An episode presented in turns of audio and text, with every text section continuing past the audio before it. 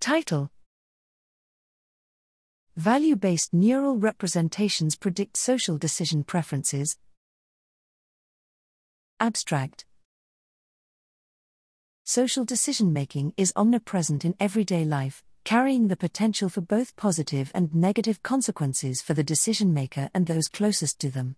While evidence suggests that decision makers use value based heuristics to guide choice behavior, very little is known about how decision makers' representations of other agents influence social choice behavior.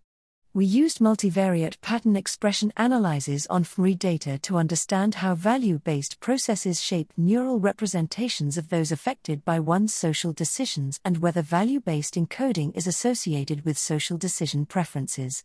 We found that stronger value based encoding of a given close other, for example, parent, relative to a second close other, for example, friend, was associated with a greater propensity to favor the former during subsequent social decision making. These results are the first to our knowledge to explicitly show that value based processes affect decision behavior via representations of close others.